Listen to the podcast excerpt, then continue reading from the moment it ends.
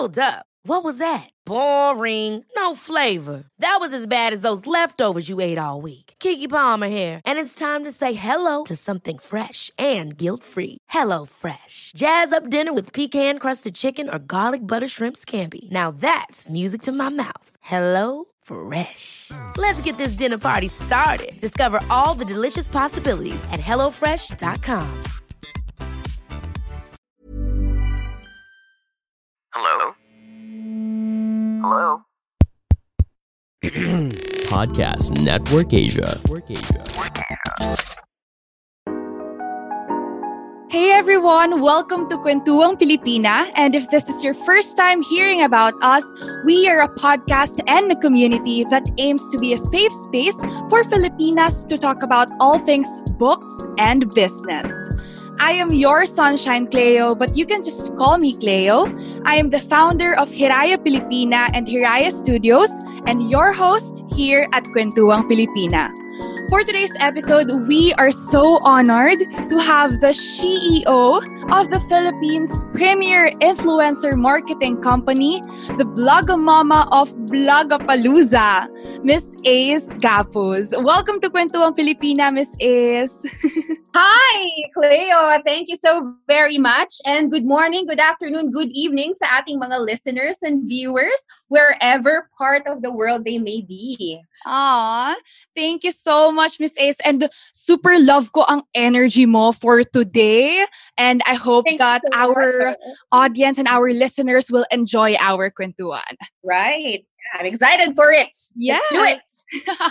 Let's first start with a little icebreaker. So, Miss Ace, are you ready for a little never have I ever? Ready? May inuman ba tayo dyan? Or kanya-kanyang inom na lang?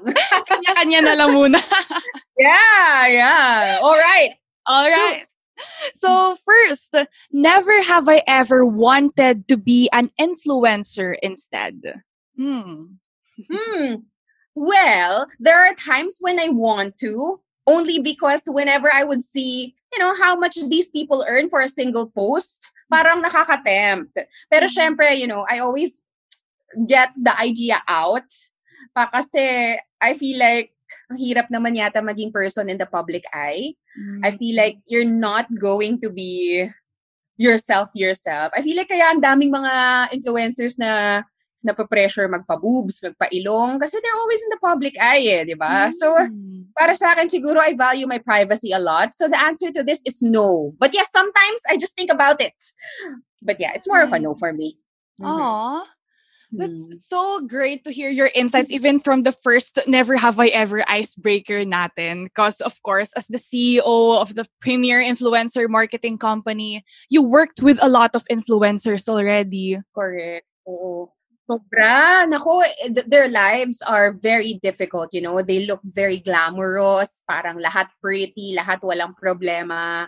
But, you know, no one knows really the other side of the story. And yun nga, I really value my privacy. eh. So, uh, you know, it's very difficult to do that when you're in the public eye. Nakaka-pressure. Lahat ng sasabihin mo may bigat. You know what I mean? yeah. But yes, first question pa lang pala yun, Cleo. Yeah, so moving forward, Miss Ace, to the next Never Have I Ever. Never have I ever worked with an influencer that didn't deliver. we've worked with a lot that did not deliver.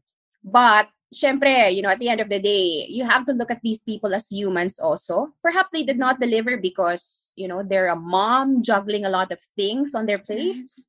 Uh, perhaps may pinagdadaanan that they don't really talk about in social media. So, yes, of course, when you look at it on the professional side, nakakainis nga naman talaga pag hindi nagde-deliver yan. Because this is also a commitment that we make to our clients, di ba? Yes. Pero, you know, it's really looking at both sides. Hindi nag-deliver, bakit? Diba? But if the answer is, if we've worked with someone who did not deliver, ay, maraming ganyan. Marami. Mm. Miss Ace, I love how you answered it with so much empathy. Like Mhm. instead of looking at it na "Ah, they didn't deliver, like you showed empathy with the reasons, the possible reasons behind it. And I love that. I love that about you. I'm sure your team also does that as well. Oo naman. In this kind of business, no, it's a people business. Mhm. So you really have to look at people as people. You know, they're humans like us. Nagkakaproblema, nalulungkot, you know. Minsan, hindi nagiging ayon sa plano yung mga nangyayari sa buhay nila. And, you know, these things affect their lives, even their professional ways of working. Kaya mm-hmm. we really have to look at them as people. Ganon. Mm-mm. I love that, Miss Ace. Moving forward to the last icebreaker, never have I ever heard that social media, quote unquote social media or quote unquote influencer marketing isn't a real job. Siguro before. Uh, Mhm. but I think people have started looking at internet celebrities or digital talents in general as a way to really make their money or even have a career. yes. Before it was really, I, I wouldn't say naman na it was not accepted. No, it was Mhm. actually very well accepted ever since. But looking at it as a career, as a job, before parang hindi. It was a hobby. It was a part-time you know it's a part-time thing but because the internet has been growing na rin naman a Mhm. lot more people are looking at things through their devices Mhm. and you know advertising media money it's going to the internet and people are listening to people so i think because of how times have changed naging totoong trabaho na ang pagiging isang content creator or social media influencer badly put. And I know that the word influencer has a lot of negative connotations to it. Siguro mapag-uusapan natin yan mamaya. Hmm. Grabe, no? And honestly, this whole social media and influencer marketing has opened a lot of opportunities for many people. Mm-hmm. So, I would love to know, ito na, dito na tayo sa kwentuhan mismo. I would love to know, Miss Ace, kwentuhan mo naman kami about how Blogapalooza started out. Of all the Okay. possible careers out there, why and how did you take this, to take on this path? Hey, Boss Besties! Yun ang official naming tawag sa inyo ah, pati sa ating lumalaking community. Kaya, kamusta? Did you allow yourself to rest today? What act of self-care have you done lately? Kasi, Boss Besties, mental health is something so taboo yet so important. That is why as we welcome the Mental Health Month, let us advocate for our valid thoughts and feelings through the statement tees and tote bags from Hiraya Pilipina's newest mental health collection. A percentage of our profit will be donated to our chosen NGO that provides premier mental health services. Let us heal our energy and tick off one self-care act today by indulging in premium products available on shopee.ph slash Hiraya and www.wearhirayapilipina.com. Okay. Uh, well, Blogapalooza started actually as an event. That's why it sounds very much like an event. Blogapalooza, diba? Yeah. Actually, when you starting out, everybody was mistakenly referring to Blogapalooza as, ayun ba yung Kissing-Kissing? Which is an event of a toothpaste brand. So, sabi namin, ah, hindi po. Actually, this is a blogger trade show, a blogger event. Ganun lang yung tawag namin before. And again, before, because wala pa naman yung term na content creator, influencer before. It was just blogger Mhm. before. You know? And that's basically how Blogapalooza started. Event lang siya dati. And then, we kinda also grew with the industry kung paano nag-evolve yung industry ng blogging, vlogging, Yes. content creation, influencer marketing through the years, sinabayan lang namin siya sa Blogapalooza. So um, I would say that when we started, there was not really a plan to grow. It was just more of we adapted as times changed and as the industry evolved. Wow. And bakit ito yung napili kong career? Sa totoo lang, the real story is, nangyari na lang. Binigay lang talaga sa akin tong opportunity na to. I remember when I took over Blogapalooza in 2015, wala akong trabaho. I was a freelancer. I was Mm. rumaraket-raket ng consulting job, social media, event management. Raketera lang ako noon. Wala akong something full-time. Wala akong, wala akong stable source of income. Mhm. And when the original founders of Blogapalooza found me for some reason, kaya naniniwala ako sa swerte kasi sinuwerte talaga ako doon. Uh, when, when the when the original founders of Blogapalooza found me, they said, you know what? Bakit ano, ano ba't hindi na lang ikaw mag-manage ng Blogapalooza? And I said yes right away. Didn't even think about it because finally may gagawin na ako. Oh my gosh, full time. I'm not going to be a raketera anymore. Full time, may pagkakaabalahan na ako. I didn't even think about the money. 'di ba?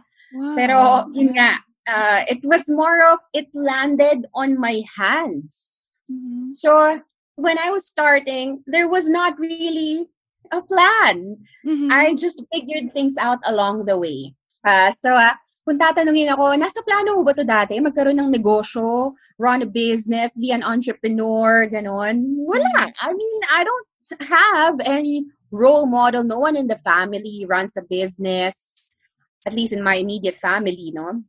No one runs a business. Wala rin naman ako talagang masasabi na somebody that that I could take after. Mhm. Walang ganun eh. So, wala yung pagnenegosyo in my life plan before. Ganon. Gusto ko lang maging corporate person. I wanna go up the corporate ladder because that was my batch. Yun yung, yun yung success during my time. Right. Yun yun. Things just landed on my hands and I just took everything by the day. Mhm. Uh, I'm very grateful because we are now here. so I think medyo good decisions naman din siguro. Oo. Yes. You mentioned that the founders of Blogapalooza Mm. appointed you as the CEO. So Yeah. you're not the founder. How does that feel? Like may difference ba na hindi ikaw yung nag-found ng company na to? Nothing really. Uh, I can't think of any significant difference because the founders, they were very fortunate to be the first in the space. For I think four to five years, they were the only one in the space. And so they were Wow. able to build the brand, the Blogapalooza brand. And frankly, that was the only thing na minana ko. When they gave the business or the company to me, hindi pa nga siya company eh. Yeah, I Mhm. when I took over, that's the time when Blogapalooza became a company. Mhm. That's why sometimes we're going to see stories. Blogapalooza is 11 years old because we indeed started in 2011. Pero as a company, meaning my birth certificate lang kami 2015 na. Yeah, so there are uh, different stories that you will see online. Ganon. But kunyari, uh, in June, we're going to celebrate Bloga's seventh birthday. That's on June 2022. Mhm. Diba? So, um, seventh birthday, but di ba you've been here since 2011? Ganyan.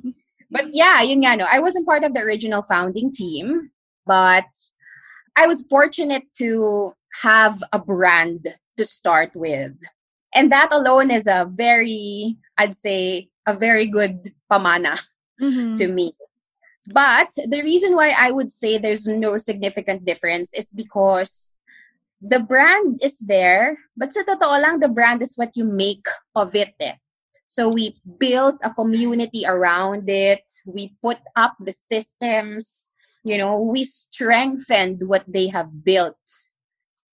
Yun lang. So um, not a lot of difference, but I'm very grateful that I did not start from scratch technically. At least I had a brand to start with. At least there's some equity to begin with. And for that, I'm grateful. Wow. Miss Ace, I know that you've worked with a lot of influencers already. Of course, Uh, you guys are the premier marketing company here in the Philippines. And somehow, for some people, the word influencer has a negative connotation, no? Parang for some people, wala naman talagang dapat ganun or dapat Yeah. content creators yung tawag. But as Right. someone who literally works with influencers, what is your take on this? Sa akin kasi yung influencer parang naging marketing term na lang siya. In the industry, we would really use influencers. And that would just mean people that we need to work with in social media that has a significant follower base, uh, can talk to our market like we cannot Mhm. uh, in, in a way that we cannot ganon parang it has become a marketing term for me. And i think you know most influencers quote unquote would have accepted that. Parang alam na nila na influencer sila when they work on the marketing advertising media side. Alam na nila yon influencer accepted na nila yon. However i also know how awkward it Mhm. feels for them to be called an influencer Yeah. because oh nga naman, what do you influence, 'di ba? If you call yourself an influencer, so what do you influence? Mm. 'Di ba? It's, it's a difficult question to answer, but I think, you know, if they do have an answer to that, or if if our culture, for example, is not really a culture that's grabe naman to, feeling, grabe. Diba? If, if, if we don't have that culture, I think mas makokomportable yung mga tao na tawagin silang influencer. But again, going back, ano, influencer has become a marketing term na lang. So, sa totoo lang, you know, using it every day, I don't think negatively of it anymore. Parang, you know, influencer naman talaga tayong lahat ah. Yeah. Alam mo I yun? agree. I agree. Pero kaya nga may mga ginagamit na social media influencer. Ganon, di ba? May mga Mm. ganon. Pero ako naniniwala ko influencer tayong lahat. Actually, people who are listening, viewing this right now, diba? you have your own spheres of influence. So definitely, kahit pa 150 followers ka lang sa Instagram, that immediate circle of your family and friends, if you tell them this is a good product, this is something that you should try, of course they're gonna believe you. Diba? Mhm. So in essence, lahat naman talaga tayo ay influencers, diba? So sa akin, gagamitin ko pa rin yung influencer as a marketing term, pero I'm not in the position to tell people to feel comfortable in being called as influencer. Nasa kanila yan, di ba? Feelings are valid. Bahala kayo sa buhay nyo. Pero kung, kung naiilang kayo sa influencer at para sa inyo eh, mas komportable kayong matawag na content creator, then call yourself as content creator. Mhm. But at the end of the day, ano bang purpose? Pareho lang naman yun eh. When we say influencer, when we say content creator, we mean the same thing. Yeah. It's just a matter of being comfortable with the term. Right? If you're a creator, ayaw mo matawag ka influencer kasi parang feeling mo naman, girl. Di ba? So if you don't feel comfortable, then don't use it. Just use content creator. Mas komportable ka dun eh. Di ba? Mhm. Yan. Pero yun, for a marketer like me, influencer, content creator, they're the same. Huwag natin lagyan ng masyadong maraming feelings. You know? So, I'm okay. I'm going to use influencer, content creator, however man yan. Yes. I mean, it's just a term after all. Mm. Yeah. And nakikita ko sa background green screen mo, Miss Ace, hashtag elevate influence. Mm. Ang ganda, no? Yeah, Na that's our parang- mission. That's our company battle cry. I'm Sandra, and I'm just the professional your small business was looking for. But you didn't hire me because you didn't use LinkedIn jobs. LinkedIn has professionals you can't find anywhere else, including those who aren't actively looking for a new job but might be open to the perfect role, like me. In a given month, over 70% of LinkedIn users don't visit other leading job sites. So if you're not looking on LinkedIn, you'll miss out on great candidates like Sandra. Start hiring professionals like a professional. Post your free job on linkedin.com/achieve slash achieve today. Ever catch yourself eating the same flavorless dinner three days in a row? Dreaming of something better? Well, HelloFresh is your guilt-free dream come true, baby. It's me, Kiki Palmer. Let's wake up those taste buds with hot, juicy pecan-crusted chicken or garlic butter shrimp scampi. Mm. Hello Fresh. Stop dreaming of all the delicious possibilities and dig in at HelloFresh.com. Let's get this dinner party started.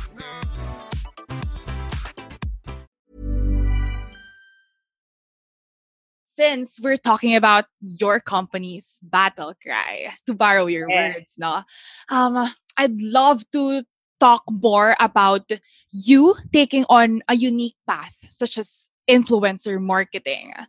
I know that there's not much of a blueprint for influencer marketing, especially in the Philippines. And to be called as the you know the blueprint of such career path how did you and your all female team still manage to establish such a successful business I think it all begins with not being afraid to admit that you do not know something. We're a learning organization, and uh, I think all of my teammates will agree. You're right eh. There's no blueprint for influencer marketing in the Philippines. When we kind of pivoted from being that event to becoming a more comprehensive influencer marketing company. Sa totoo lang, yun nga, we did not have a plan for growth. It was yeah. kind of like, this makes sense at this moment, so let's do it. So it was more of like, the the staircase wasn't brightly lit for us right away. It was more of may maliit kaming flashlight. Okay, this step makes sense. Let's take it and then and then things will become brighter and then the next step will make sense again you know what i mean yes. so it, it wasn't an entire staircase right away na klarong klaro kung anong dapat gawin mm-hmm. and and we've been like that since 2015 we've been trying to learn things wow of course i also read a lot so you know things that i would read from other countries other markets we would incorporate them if they are applicable to the country to the philippines mm-hmm.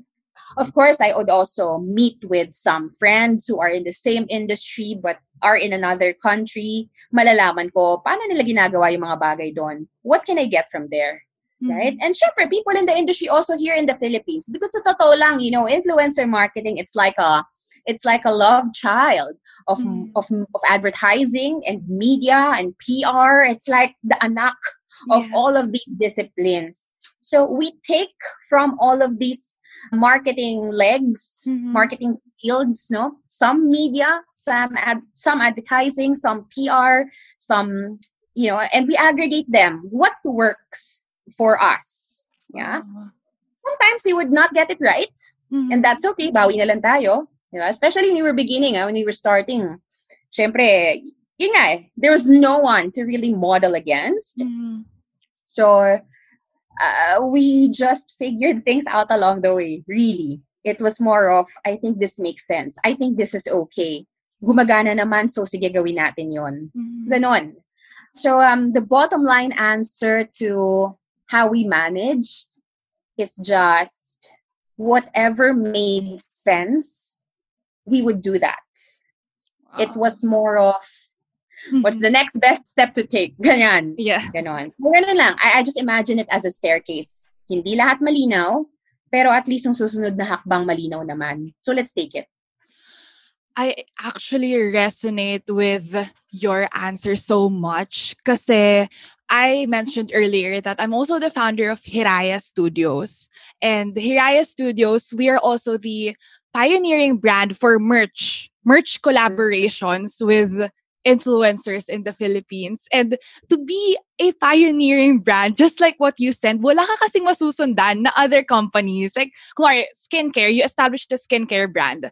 Marami yeah. kang mamomodel, maraming different brands na you can also take inspiration from. Oh, but yeah. to be a pioneering brand, it is so hard. Kaya, ang ganda ng metaphor na sinabi mo, Miss Ace, about, you know, just being the just having the flashlight, mm. having a small flashlight and not the entire, you know, mm-hmm. lit space for for this brand and taking mm-hmm. it slowly, taking it one step at a time. Mm-hmm. I resonate with that so much.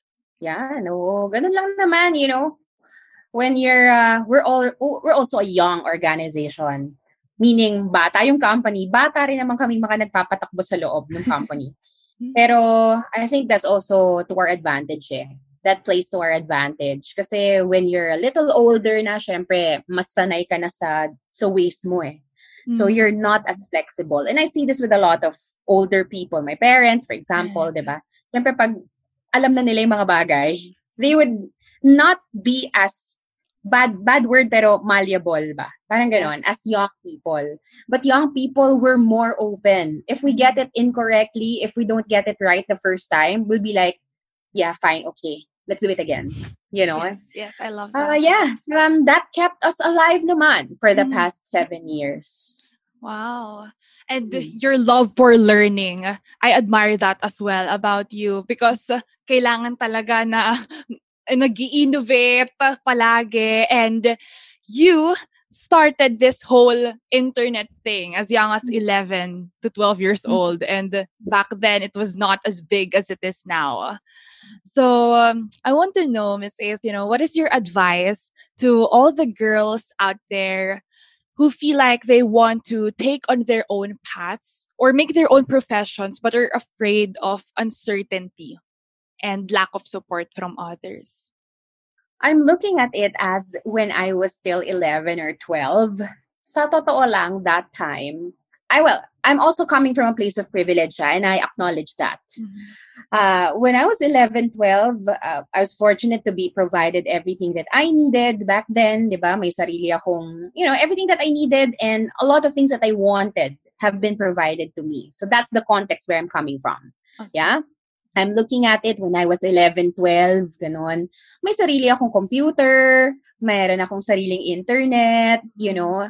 I, you know, the, the environment that I had was very conducive to, I'd say, trying out new things. Mhm. And my parents were also very supportive. So, di ba? Kaya, naniniwala ako sa swerte, Cleo. Naniniwala ako. Sinuwerte talaga ako dun sa part na yon. But, you know, part of the luck is also hard work. Ah, So, kung tatanungin ako, ano bang advice na may bibigay mo? Diba? Huwag mo isipin yung luck kasi swerte nga yun eh. Diba? Hindi mo naman makokontrol yun eh.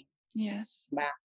Pero, yung hard work, yun ang hawak mo in your hands.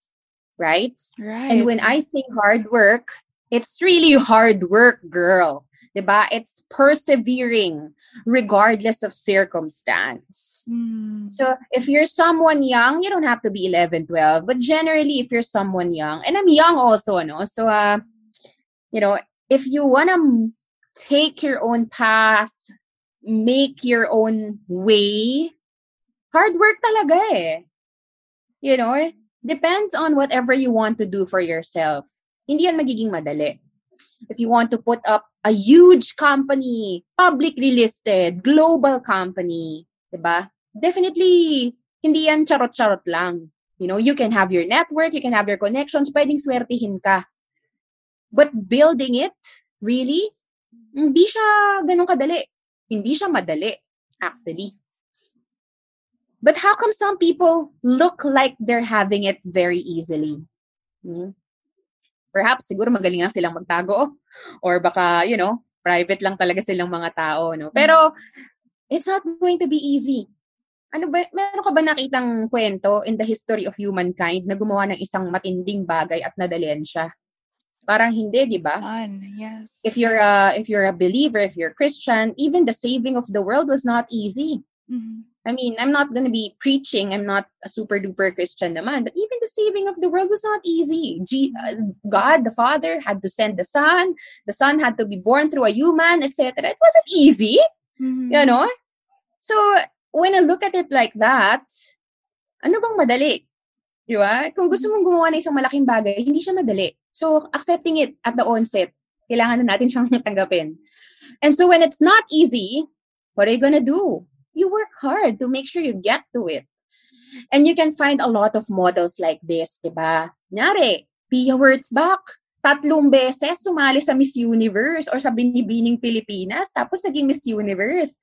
Di ba? I mean, nakita ko lang kasi siya sa isang Instagram story recently dahil pumoto siya. Anyway, Mhm.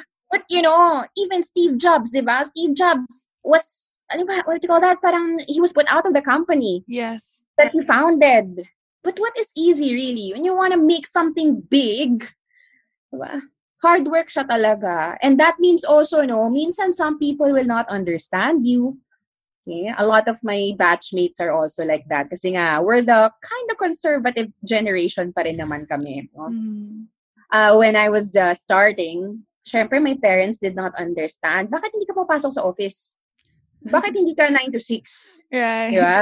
Oh, and then, and then when, tapos syempre when you're freelancing, di ba, uncertain yung mga oras mo, bakit gabi ka na umuwi? Mhm. Bakit, you know, may mga ganun. They wouldn't, they wouldn't understand really. Pero di ba, hard work lang siya talaga. If challenges come, iahon mo yan, i-survive mo yan, girl. Yeah. Hard work siya talaga.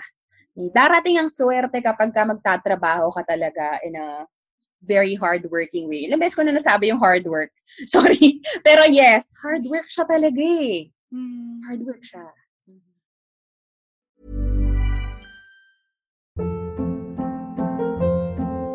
Hold up. What was that? Boring. No flavor. That was as bad as those leftovers you ate all week. Kiki Palmer here, and it's time to say hello to something fresh and guilt-free. Hello Fresh. Jazz up dinner with pecan-crusted chicken or garlic butter shrimp scampi. Now that's music to my mouth. Hello Fresh. Let's get this dinner party started. Discover all the delicious possibilities at hellofresh.com.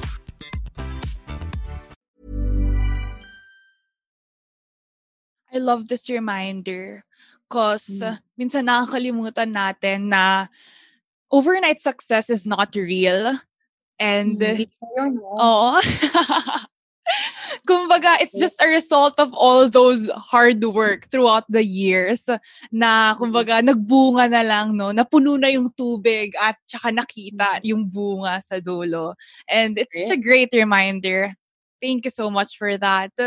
Miss Ace, Yeah. lastly, no, lastly, before we end this very inspiring kwentuhan, if there is mm-hmm. one piece of advice that aspiring CEOs or entrepreneurs out there should pick up from your story or your kwento, what would it be?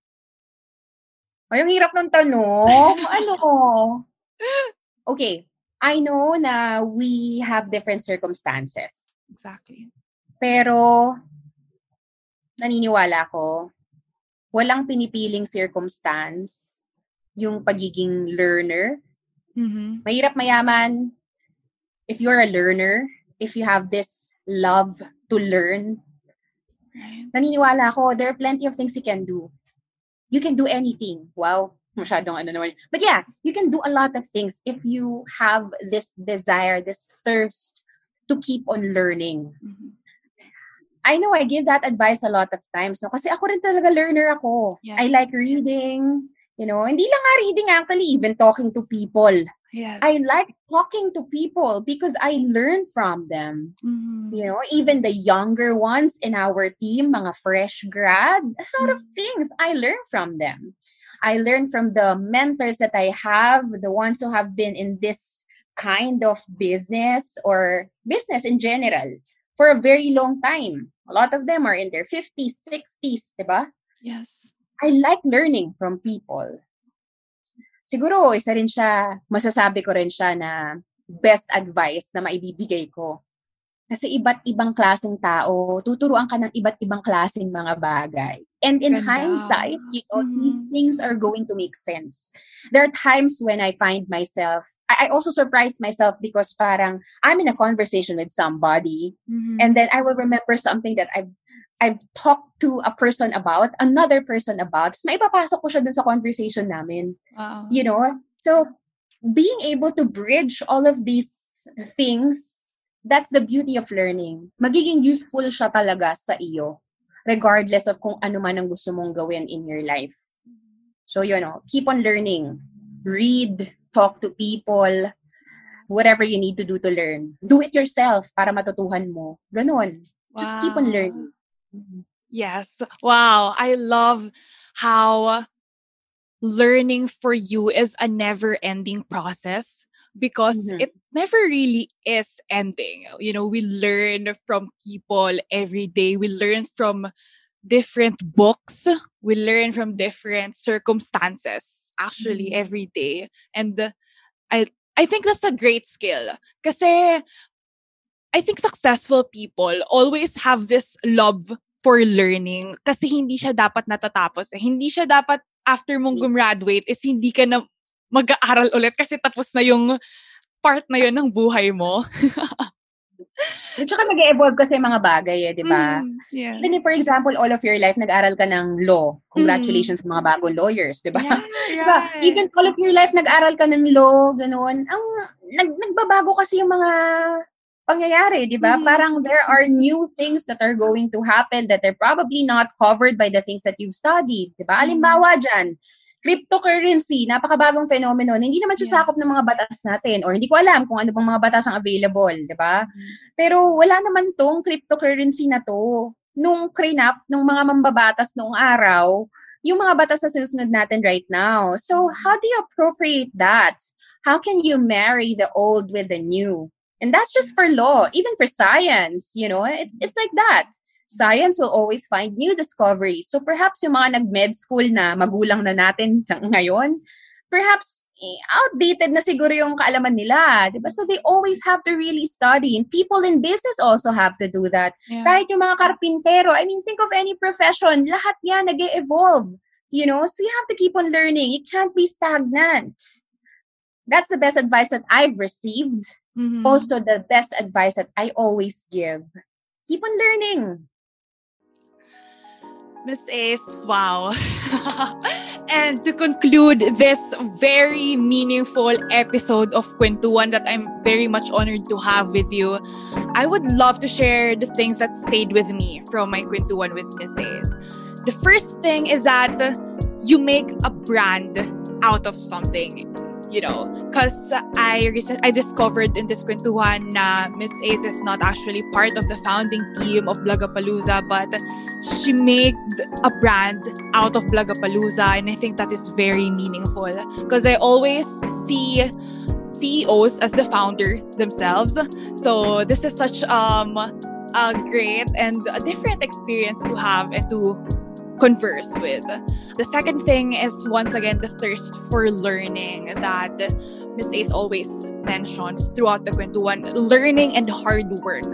Although those two things sound a little cliche, but you know, they're cliche for a reason because they are such important factors for success that I'm so happy to to really learn from. And kayo ba, listeners, what stayed with you?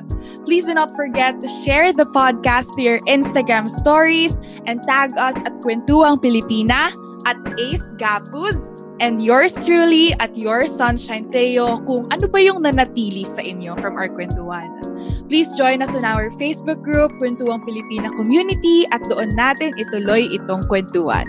Special thanks to our managing editor, Aliana Patrimonio, and this podcast is brought to you by Hiraya Pilipina and Podcast Network Asia. This has been your Sunshine Cleo, and I will be back for more Kwentuhan every Monday on major podcast platforms. So please do not forget to follow us on Spotify, Instagram, TikTok, and Facebook, Kwentuang Filipina. Happy Monday! I hope you have a great day. The views and opinions expressed by the podcast creators, hosts, and guests do not necessarily reflect the official policy and position of Podcast Network Asia, the hosts of the program, or other programs of the network. Any content provided by the people on the podcast are of their own opinion and are not intended to malign any religion, ethnic group, club, organization, company, individual, or anyone or anything.